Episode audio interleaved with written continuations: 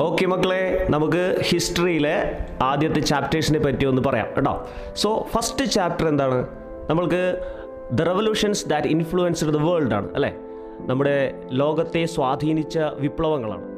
അപ്പോൾ ആ വിപ്ലവങ്ങളെ പറ്റി പറയുമ്പോൾ ആ വിപ്ലവങ്ങൾ നിങ്ങൾക്ക് അഞ്ച് വിപ്ലവങ്ങൾ പഠിക്കാനുണ്ട് ഇല്ലേ? അഞ്ചെണ്ണം അഞ്ച് റവല്യൂഷൻസ് സോ അഞ്ച് റവല്യൂഷൻസിൽ ഒന്നാമത്തേത് അമേരിക്കൻ റവല്യൂഷനാണ് രണ്ടാമത്തേത് ഫ്രഞ്ചാണ് മൂന്നാമത്തേത് ലാറ്റിൻ ലാറ്റിൻ അമേരിക്കനാണ് നാലാമത്തേത് റഷ്യനാണ് അഞ്ചാമത്തേത് ചൈനീസാണ് അതിൽ ഏറ്റവും പ്രധാനപ്പെട്ടതെന്ന് പറയുകയാണെങ്കിൽ ഒന്ന് റഷ്യൻ റവല്യൂഷനാണ് റഷ്യൻ റവല്യൂഷനിലെ പ്രധാനപ്പെട്ട പോയിന്റ്സ് നമുക്ക് എളുപ്പത്തിൽ എങ്ങനെ പഠിച്ചെടുക്കാം എന്നതാണ് നമ്മളിപ്പോൾ നോക്കാൻ പോകുന്നത്. സോ എങ്ങനെ എളുപ്പത്തിൽ നമുക്ക് പഠിക്കാം? നമുക്കൊരു കാര്യം ചെയ്യാം. നമുക്കൊരു പത്ത് സ്റ്റെപ്പിലൂടെ റഷ്യൻ റവല്യൂഷൻ പഠിച്ചെടുക്കാം. അല്ലേ? ഈസി ആയിട്ടൊരു പത്ത് സ്റ്റെപ്പിലൂടെ. അപ്പോൾ അതിന്റെ ആദ്യത്തെ സ്റ്റെപ്പ് എന്ന് പറയുന്നത് റഷ്യൻ റവല്യൂഷന്റെ ബാക്ക്ഗ്രൗണ്ടാണ് first step is the background കേട്ടോ. ബാക്ക്ഗ്രൗണ്ടിൽ നമുക്ക് എന്തൊക്കെ പറയാൻ പറ്റും? അവിടുത്തെ ജനങ്ങളുടെ ജീവിതത്തെ പറ്റി പറഞ്ഞാൽ മതി. അതാണ് ബാക്ക്ഗ്രൗണ്ട് അല്ലേ? അപ്പോൾ അവിടുത്തെ ജനത്തെ ജീവിത ജീവിതങ്ങൾ എന്ന് പറയുകയാണെങ്കിൽ അതിൽ പ്രധാനപ്പെട്ടത് അവരുടെ ജീവിതത്തിന്റെ ദുഃഖകരമായ അവസ്ഥ അല്ലെങ്കിൽ അവരുടെ ട്രാജിക് ലൈഫ് അങ്ങനെ പറയണം അല്ലേ? അതായത് അവിടുത്തെ farmers and factory life led a tragic life അവിടുത്തെ ഫാക്ടറി വർക്കേഴ്സും അതുപോലെ തന്നെ കൃഷിക്കാരും വളരെയധികം ദുരിതപൂർണമായ ജീവിതമാണ് നയിച്ചിരുന്നത്. അതുപോലെ തന്നെ മറ്റൊരു കാര്യം അവരുടെ agriculture production was very less and they have to pay huge tax അവരുടെ കാർഷികോൽപാദനം വളരെ കുറവായിരുന്നു അതേപോലെ അവർ വലിയൊരു ടാക്സ് അടക്കേണ്ട വന്നിരുന്നു. പിന്നെ മൂന്നാമത്തെ ഫാക്ടർ എന്ന് പറയുകയാണെങ്കിൽ അതിനൊപ്പം പറയേണ്ടത് അവിടുത്തെ ഇൻഡസ്ട്രി കംപ്ലീറ്റ് കൺട്രോൾ ചെയ്തിരുന്നത് ഫോറിനേഴ്സ് ആയിരുന്നു. അതായത് പുറമേ നിന്നുള്ള ആൾക്കാരായിരുന്നു ഇൻഡസ്ട്രിയിലെ കാര്യങ്ങൾ കംപ്ലീറ്റ് കൺട്രോൾ ചെയ്തിരുന്നത്. ഈ മൂന്ന് കാര്യങ്ങൾ പറഞ്ഞാൽ ബാക്ക്ഗ്രൗണ്ട് ഓക്കെ ആയി കേട്ടോ? അപ്പോൾ ഫസ്റ്റ് സ്റ്റെപ്പ് ഇത്രയേ ഉള്ളൂ. ഇനി സെക്കൻഡ് സ്റ്റെപ്പ് പറയുകയാണെങ്കിൽ ഇൻഫ്ലുവൻസിങ് ഫാക്ടേഴ്സ് ആണ്. അതായത് ഈ റഷ്യൻ റവല്യൂഷനെ സ്വാധീനിച്ച ചില കാര്യങ്ങളുണ്ട്. അതിൽ പ്രധാനമായിട്ട് പറയേണ്ടത് റൈറ്റേഴ്സിനെ പറ്റിയാണ്. അവിടുത്തെ പ്രധാനപ്പെട്ട റൈറ്റേഴ്സ് അവരുടെ വർക്കുകളിൽ ആ രാജ്യത്തെ ജനങ്ങളുടെ ജീവിതമാണ് എഴുതി വെച്ചത്. അത് വളരെയധികം ജനങ്ങളെ സ്വാധീനിച്ചു കേട്ടോ. അപ്പോൾ ആ പ്രധാനപ്പെട്ട റൈറ്റേഴ്സിനെ പറ്റി നമ്മളൊന്ന് പറയണം. അതിൽ മാക്സിം ഗോർക്കി ഉണ്ട് ലിയോ ടോൾസ്റ്റോയ് ഉണ്ട് ആന്റൺ ചെക്കോ ഉണ്ട് ഇവാൻ തുർഗ്നേവ് ഉണ്ട്. ഈ നാല് റൈറ്റേഴ്സിനെ പറ്റി ഒന്ന് ഓർത്തിരുന്നാൽ മതി. അതുപോലെ തന്നെ ഇൻഫ്ലുവൻസ് ചെയ്ത മറ്റൊരു ഫാക്ടറാണ് അന്ന് അവിടെ വളരെയധികം ജനങ്ങളുടെ ഇടയിൽ വളരെ ആവേശത്തോടുകൂടി ജനങ്ങൾ സ്വീകരിച്ച ഒരു ideology so that's ideology is called Marxism കേട്ടോ? മാക്സിസം എന്ന് പറയുന്ന ഐഡിയോളജി അന്നത്തെ ജനങ്ങളുടെ മനസ്സിൽ ഒരുപാട് എന്താണ് ഒരുപാട് ആവേശം ഉണ്ടാക്കി. സോ ആ ഐഡിയോളജി പറയുന്നത് എന്താണെന്ന് വെച്ച് കഴിഞ്ഞാൽ the supremacy of the workers ആണ്. Supremacy of the workers instead of the capitalist അതായത് ശരിക്കും എല്ലാ കാര്യങ്ങളിലും പരമാധികാരം വേണ്ടത് തൊഴിലാളികൾക്കാണെന്ന് അവർ വിളിച്ചു പറഞ്ഞു ഐഡിയോളജിയിലൂടെ വിളിച്ചു പറഞ്ഞു.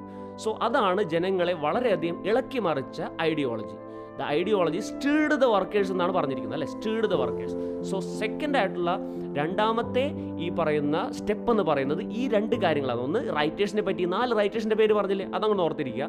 അവരുടെ റൈറ്റിൽ റൈറ്റിങ്ങിലൂടെ അവർ ഒരുപാട് കാര്യങ്ങൾ ജനങ്ങളുടെ കാര്യങ്ങൾ വിളിച്ചു പറഞ്ഞു എന്ന് പറയാം. അതിൽ കൂടെ തന്നെ ചേർക്കേണ്ട കാര്യം ഇൻഫ്ലുവൻസ് ആയിട്ടുള്ള കാര്യമാണ് ഈ പറയുന്ന ഐഡിയോളജി ഈ ഐഡിയോളജിയിലൂടെ സുപ്രീമസി ഓഫ് ദ വർക്കേഴ്സാണ് ഏറ്റവും പ്രധാനമായിട്ട് വേണ്ടതെന്ന് നമ്മുടെ കാൾ മാക്സും ഫെഡറിക് ആംഗിൾസും വിളിച്ചു പറഞ്ഞു. സോ രണ്ട് സ്റ്റെപ്പ് ഇത്രയേ ഉള്ളൂ. കേട്ടോ കഴിഞ്ഞു. ഈസിയാണ്. ഇനി മൂന്നാമത്തെ സ്റ്റെപ്പ് പറയുകയാണെങ്കിൽ ഈ ഐഡിയോളജിയിലൂടെ ജനങ്ങളുടെ ഇടയിൽ ഉണ്ടായി വന്ന ഒരു പാർട്ടിയാണ്. കേട്ടോ ആ പാർട്ടിയുടെ പേരാണ് social democratic workers party. Okay? So ഏതായാലും ഒരു പാർട്ടി ഉണ്ടാകുമ്പോൾ ആദ്യകാലത്ത് അത് വളരെ ശക്തമായിട്ട് മുന്നോട്ട് വരും. പക്ഷെ കുറച്ച് കഴിയുമ്പോൾ ആ പാർട്ടി എന്തായാലും പിളരും. അല്ലെ? അതുപോലെ ഈ പാർട്ടി രണ്ടായിട്ട് പിളരുന്നുണ്ട്. അങ്ങനെ ഈ പാർട്ടി രണ്ടായിട്ട് പിളരുന്നതാണ് ഒന്ന് മെൻഷെവിക്സും ഒന്ന് ബോൾഷെവിക്സും. കേട്ടോ? അപ്പോൾ ഈ മൂന്നാമത്തെ സ്റ്റെപ്പ് എന്താണ്? ഒരു പാർട്ടി ഉണ്ടാവുന്നതാണ്. ആ പാർട്ടിയുടെ പേരെന്താണ്? Social democratic workers party.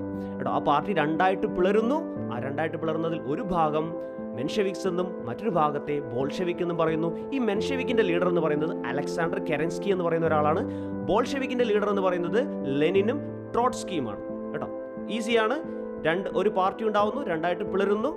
Mensheviks Bolsheviks. മെൻഷെവിക്സിന് Alexander Kerensky leader ആവുന്നു അതുപോലെ ബോൾഷെവിക്സിന് ലെനിനും ട്രോട്സ്കിയും ലീഡർ ആവുന്നു. ഓക്കെ നാല് സ്റ്റെപ്പ് വളരെ ഇമ്പോർട്ടന്റ് ആയിട്ട് കഴിയേണ്ടതാണ്. നാലാമത്തെ സ്റ്റെപ്പ് എന്ന് പറയുന്നത് ഒരു ഇൻസിഡന്റ് ആണ് കേട്ടോ. നാലാമത്തെ സ്റ്റെപ്പ് എന്ന് പറയുന്നത് അന്നത്തെ കാലത്ത് നടന്ന ഒരു ഇൻസിഡന്റ് ആണ്. ഓക്കെ ആ ഇൻസിഡന്റ് എന്താണെന്ന് ചോദിച്ചു കഴിഞ്ഞാൽ അതിന്റെ പേരാണ് ബ്ലഡി സൺഡേ കേട്ടോ. ബ്ലഡി സൺഡേ എന്ന് പറയുന്നു അതിന്റെ പേര്. അപ്പോൾ ആ ഇൻസിഡന്റിൽ സംഭവിച്ച കാര്യത്തിലുള്ളൂ ഒരു ഒരുപാട് ജനങ്ങൾ ആ കാലത്ത് റഷ്യയിലെ ഈ ക്രൈസിസ് കാരണം റഷ്യയിലെ പെട്രോഗ്രാഡിലേക്ക് ഒരു മാർച്ച് നടന്നു ആ മാർച്ച് നടന്നത് ജനുവരി ഒമ്പതാം തീയതിയാണ് ആയിരത്തി തൊള്ളായിരത്തി അഞ്ച് കേട്ടോ ജനുവരി ഒമ്പത് ആയിരത്തി തൊള്ളായിരത്തി അഞ്ചിൽ ഈ മാർച്ച് നടക്കുന്നു. ഈ മാർച്ചിൽ ഒരുപാട് ജനങ്ങൾ പങ്കെടുക്കുന്നുണ്ട്. വളരെ സമാധാനത്തോടു കൂടിയാണ് ആ മാർച്ച് നടക്കുന്നത്. അവർ ജസ്റ്റ് ആവശ്യപ്പെടുന്ന ഡിമാൻഡ് ചെയ്യുന്ന കാര്യം ഇത്രയേ ഉള്ളൂ. പൊളിറ്റിക്കൽ റൈറ്റ്സും എക്കണോമിക്കൽ റീഫോംസും രാഷ്ട്രീയ അവകാശങ്ങളെ പറ്റിയും അതുപോലെ സാമ്പത്തികമായ പരിഷ്കരണങ്ങൾ ആവശ്യപ്പെട്ടുകൊണ്ടാണ് അവർ ഈ മാർച്ച് നടത്തുന്നത്. പക്ഷേ this march was fired by soldiers ഈ മാർച്ച് സോൾജേഴ്സ് വെടിവെപ്പ് നടത്തി. അങ്ങനെ ഒരുപാട് പേര് കൊല്ലപ്പെട്ടു. നൂറുകണക്കിന് ആളുകൾ മരിച്ചു വീണു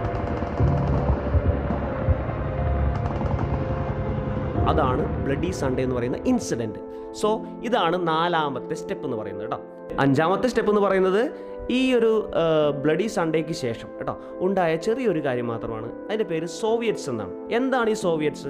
സോവിയറ്റ്സ് എന്ന് പറയുന്നത് വർക്കേഴ്സ് ഓർഗനൈസേഷനാണ്. അതായത് തൊഴിലാളികളുടെ സംഘടന. ഈ സംഘടന എന്തിനു വേണ്ടി ഉണ്ടാക്കുന്നത്? അത് ഉണ്ടാക്കിയത് ശരിക്കും പറഞ്ഞാൽ ഓൾ ഓവർ റഷ്യയാണ്. റഷ്യയിൽ പലയിടത്തുമായിട്ടാണ് ഉണ്ടാക്കിയത് കേട്ടോ.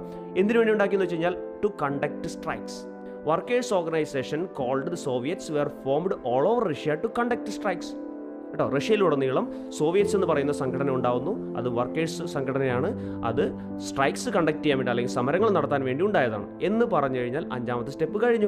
കേട്ടോ ഇനി ആറാമത്തെ സ്റ്റെപ്പ് പറയുകയാണെങ്കിൽ ഡ്യൂമ എന്ന് പറയുന്ന ലെജിസ്ലേറ്റീവ് അസംബ്ലിനെ പറ്റിയാണ്. ഇങ്ങനെയുള്ള സമരങ്ങൾ കൂടി കഴിഞ്ഞപ്പോൾ ഈ ചക്രവർത്തി സാർ ചക്രവർത്തിക്ക് നിർബന്ധിതമായിട്ട് ഒരു ലെജിസ്ലേറ്റീവ് അസംബ്ലി ഉണ്ടാക്കേണ്ടി വന്നു. ജനപ്രതിനിധി സഭ ഉണ്ടാക്കേണ്ടി വന്നു. അതിന്റെ പേരാണ് ദ്യൂമ എന്ന് പറയുന്നത്. കേട്ടോ. അപ്പോൾ ഈ രണ്ട് സ്റ്റെപ്പ് ഈസി അല്ലേ? അഞ്ച് മാറും. അഞ്ചെന്ന് പറയുന്നത് സോവിയറ്റ്സ് എന്താണെന്ന് കേട്ടോ. സോവിയറ്റ്സ് എന്ന് പറയുന്നത് ഓൾ ഓവർ റഷ്യയിൽ ഉണ്ടാക്കപ്പെട്ട തൊഴിലാളികളുടെ സംഘടന. എന്തിനു വേണ്ടി? സമരങ്ങൾ നടത്താൻ. ടു കണ്ടക്ട് സ്ട്രൈക്ക് കേട്ടോ. അടുത്തത് ദ്യൂമ എന്താണ് ദ്യൂമ ലെജിസ്ലേറ്റീവ് അസംബ്ലിയാണ് എന്തിനു വേണ്ടി ഉണ്ടാക്കി? ജനങ്ങളുടെ നിർബന്ധം കൂടി കഴിഞ്ഞപ്പോൾ നമ്മുടെ സാർ ചക്രവർത്തി forced to form legislative assembly അദ്ദേഹം നിർബന്ധിതമായിട്ട് ഒരു ജനപ്രതിനിധി സഭ ഉണ്ടാക്കേണ്ടി വന്നു. അതിന്റെ പേരാണ് ദ്യൂമ സോ ഈ രണ്ട് സ്റ്റെപ്പും ഇങ്ങനെ രണ്ട് സെന്റൻസുകൾ മാത്രം മതി. ഈസി ആയിട്ട് പറയാൻ പറ്റും. ഏഴാമത്തെ സ്റ്റെപ്പ് എന്ന് പറയാം കേട്ടോ. സെവൻത്ത് സ്റ്റെപ്പ് എന്ന് പറയുന്നത് വളരെ ഇമ്പോർട്ടന്റ് ആണ്. കാരണം അത് ഫെബ്രുവരി റവല്യൂഷനെ പറ്റിയാണ്. റഷ്യൻ റവല്യൂഷൻ പഠിക്കുമ്പോൾ രണ്ട് റവല്യൂഷനായിട്ടാണ് പഠിക്കുന്നത്. ഒന്ന് ഫെബ്രുവരി റവല്യൂഷൻ മറ്റൊന്ന് ഒക്ടോബർ റവല്യൂഷൻ സോ എന്താണ് ഫെബ്രുവരി റവല്യൂഷൻ എന്ന് നോക്കാം. ഈ ഒരു ബ്ലഡി സൺഡേ ഒക്കെ കഴിഞ്ഞിട്ട് ആയിരത്തി തൊള്ളായിരത്തി പതിനാല് കേട്ടോ വർഷം ആയിരത്തി തൊള്ളായിരത്തി പതിനാല് nineteen forty world war started അറിയാം നയന്റീൻ ഫോർട്ടീനിലാണ് വേൾഡ് വാർ സ്റ്റാർട്ട് ആവുന്നത്.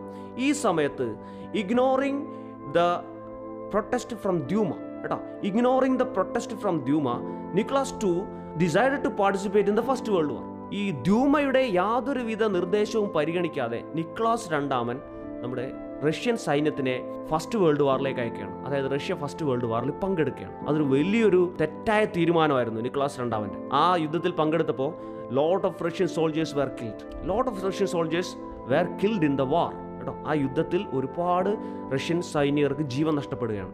അങ്ങനെ വന്നു കഴിഞ്ഞപ്പോൾ ഒരു നയന്റീൻ സെവന്റീനൊക്കെ എത്തിയപ്പോഴേക്കും ഫുഡ് ഷോർട്ടേജ് വാസ് സിവിയർ കേട്ടോ? വലിയ ഭക്ഷ്യക്ഷാമം ഉണ്ടാവുകയാണ്. Food shortage was severe nineteen seventeen എടാ ഈ സമയത്ത് thousands of woman march along the streets of Petrograd on eighth March nineteen seventeen ആയിരത്തി തൊള്ളായിരത്തി പതിനേഴ് മാർച്ച് എട്ടാം തീയതി ഒരുപാട് സ്ത്രീകൾ പെട്രോഗ്രാഡിലൂടെ സമരങ്ങൾ നടത്തുകയാണ്. അവർ വിളിച്ചു പറയുന്നത് ഞങ്ങൾക്ക് ബ്രെഡ് കഴിക്കാൻ വേണം അല്ലെങ്കിൽ ഞങ്ങൾക്ക് ഭക്ഷണം കഴിക്കാൻ വേണമെന്ന് പറഞ്ഞുകൊണ്ടാണ്. കേട്ടോ. They were clamouring for bread ആ ഒരു മുദ്രാവാക്യം മുഴക്കിക്കൊണ്ടാണ് സ്ത്രീകൾ ഇറങ്ങുന്നത്. അതേപോലെ തന്നെ സ്ത്രീകൾ ആ പ്രകടനം നടത്തുമ്പോൾ അതിനൊപ്പം തന്നെ വർക്കേഴ്സ് ഓർഗനൈസർ പ്രൊട്ടസ്റ്റ് മാർച്ച് വർക്കേഴ്സും പ്രൊട്ടസ്റ്റ് മാർച്ച് ഓർഗനൈസ് ചെയ്യണം അല്ലെങ്കിൽ വർക്കേഴ്സും അവരുടേതായിട്ടുള്ള പ്രകടനം നടത്തുകയാണ്.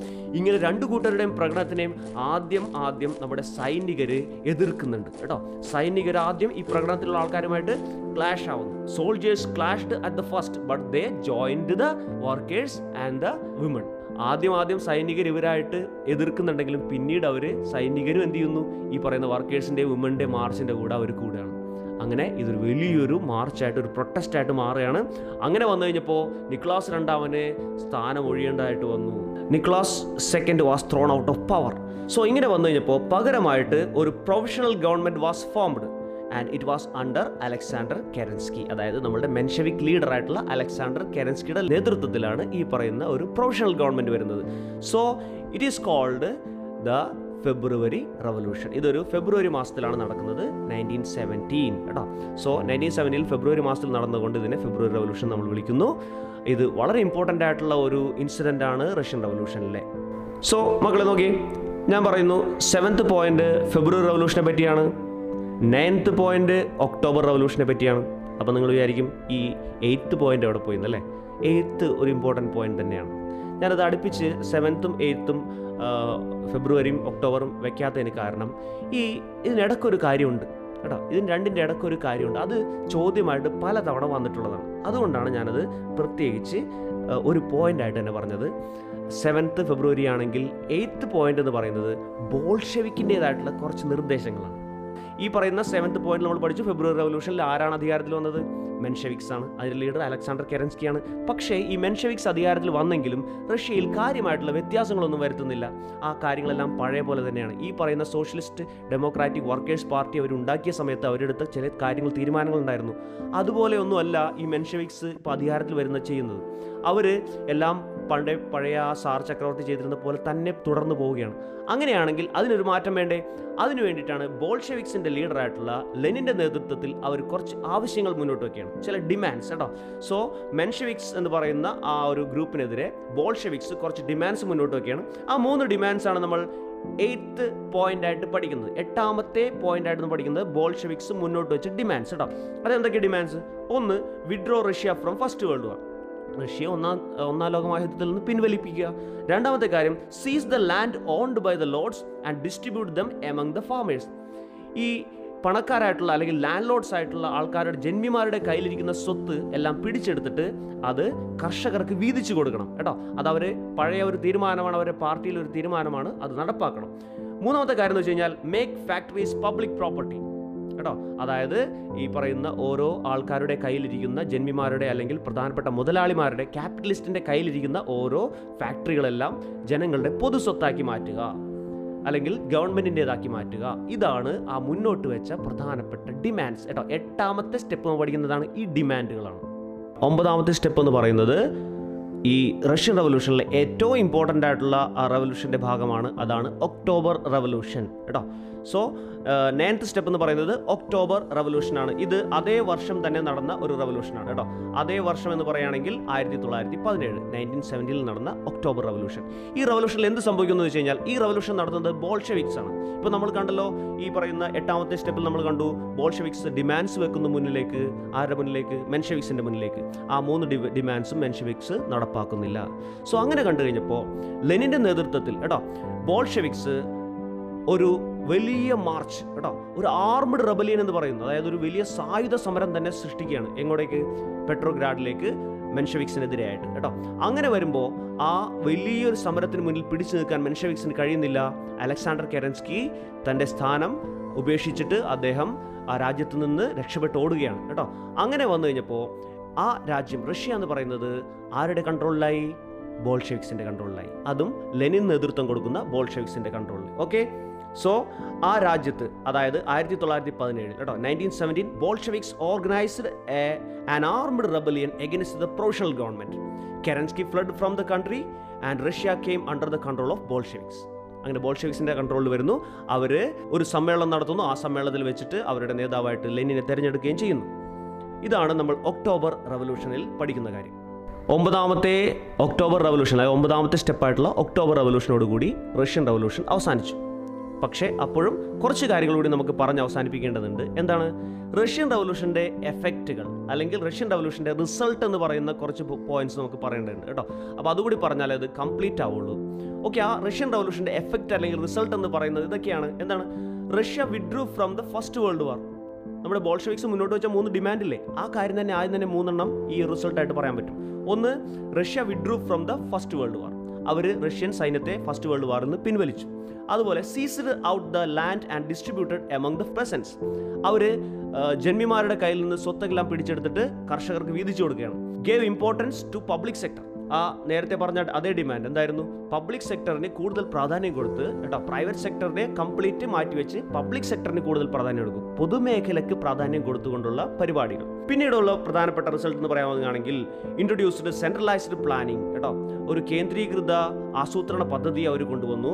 Achieved development in the field of science technology and economy നമ്മൾ വിചാരിക്കാത്ത രീതിയിൽ അന്ന് വരെ ആരും വിചാരിക്കാത്ത രീതിയിൽ റഷ്യയെ വളരെയധികം മുന്നോട്ട് കൊണ്ടുപോയി. ഏതൊക്കെ മേഖലകളിൽ? ശാസ്ത്രം സാങ്കേതികം അതുപോലെ സാമ്പത്തിക രംഗങ്ങളിൽ റഷ്യയെ വളരെ വലിയ കുതിപ്പിലേക്ക് കൊണ്ടുപോയി. New constitution came to force in nineteen twenty four ആയിരത്തി തൊള്ളായിരത്തി ഇരുപത്തിനാലിൽ പുതിയൊരു ഭരണഘടന നിലവിൽ വന്നു. Union of Soviet Socialist Republic was formed by consolidating different Soviet republics സോവിയറ്റ്സിനെ എല്ലാത്തിനെയും ഒന്നിപ്പിച്ചുകൊണ്ട് ആ രാജ്യത്തുള്ള സോവിയറ്റുകളെയും മറ്റ് പ്രദേശങ്ങളെല്ലാം ഒന്നിപ്പിച്ചുകൊണ്ട് അവർ യു എസ് എസ് ആർ എന്ന് പറയുന്ന ഒരു രാജ്യം തന്നെ സൃഷ്ടിച്ചു. പിന്നെ അവസാനിക്കുന്നത് spread the socialist idea all over the world. ഈ റഷ്യൻ റവല്യൂഷനോട് കൂടി ഈ സോഷ്യലിസ്റ്റ് ഐഡിയ എന്ന് പറയുന്ന ഒരു ഐഡിയോളജി ഈ ലോകം മുഴുവൻ എന്താണ് പടർന്നു പിടിക്കുകയാണ് കേട്ടോ. ലോകത്ത് ഒരുപാട് രാജ്യങ്ങൾ സോഷ്യലിസ്റ്റ് രാജ്യങ്ങളായിട്ട് പിന്നീട് മാറുന്നതാണ് നമ്മൾ കാണുന്നത് കേട്ടോ. അപ്പോൾ ഇതാണ് റഷ്യൻ റവല്യൂഷന്റെ പ്രധാനപ്പെട്ട റിസൾട്ട് അല്ലെങ്കിൽ റഷ്യൻ റവല്യൂഷന്റെ മറ്റു രാജ്യങ്ങളെ സ്വാധീനിച്ച കാര്യങ്ങൾ ഇതെല്ലാമാണ്. സോ ഇങ്ങനെ നമുക്ക് ഈ ഒരു പത്ത് സ്റ്റെപ്പുകൾ ഓർക്കുമല്ലോ പത്ത് സ്റ്റെപ്പുകൾ? ഒന്നാമത്തെ സ്റ്റെപ്പ് എന്താണ്?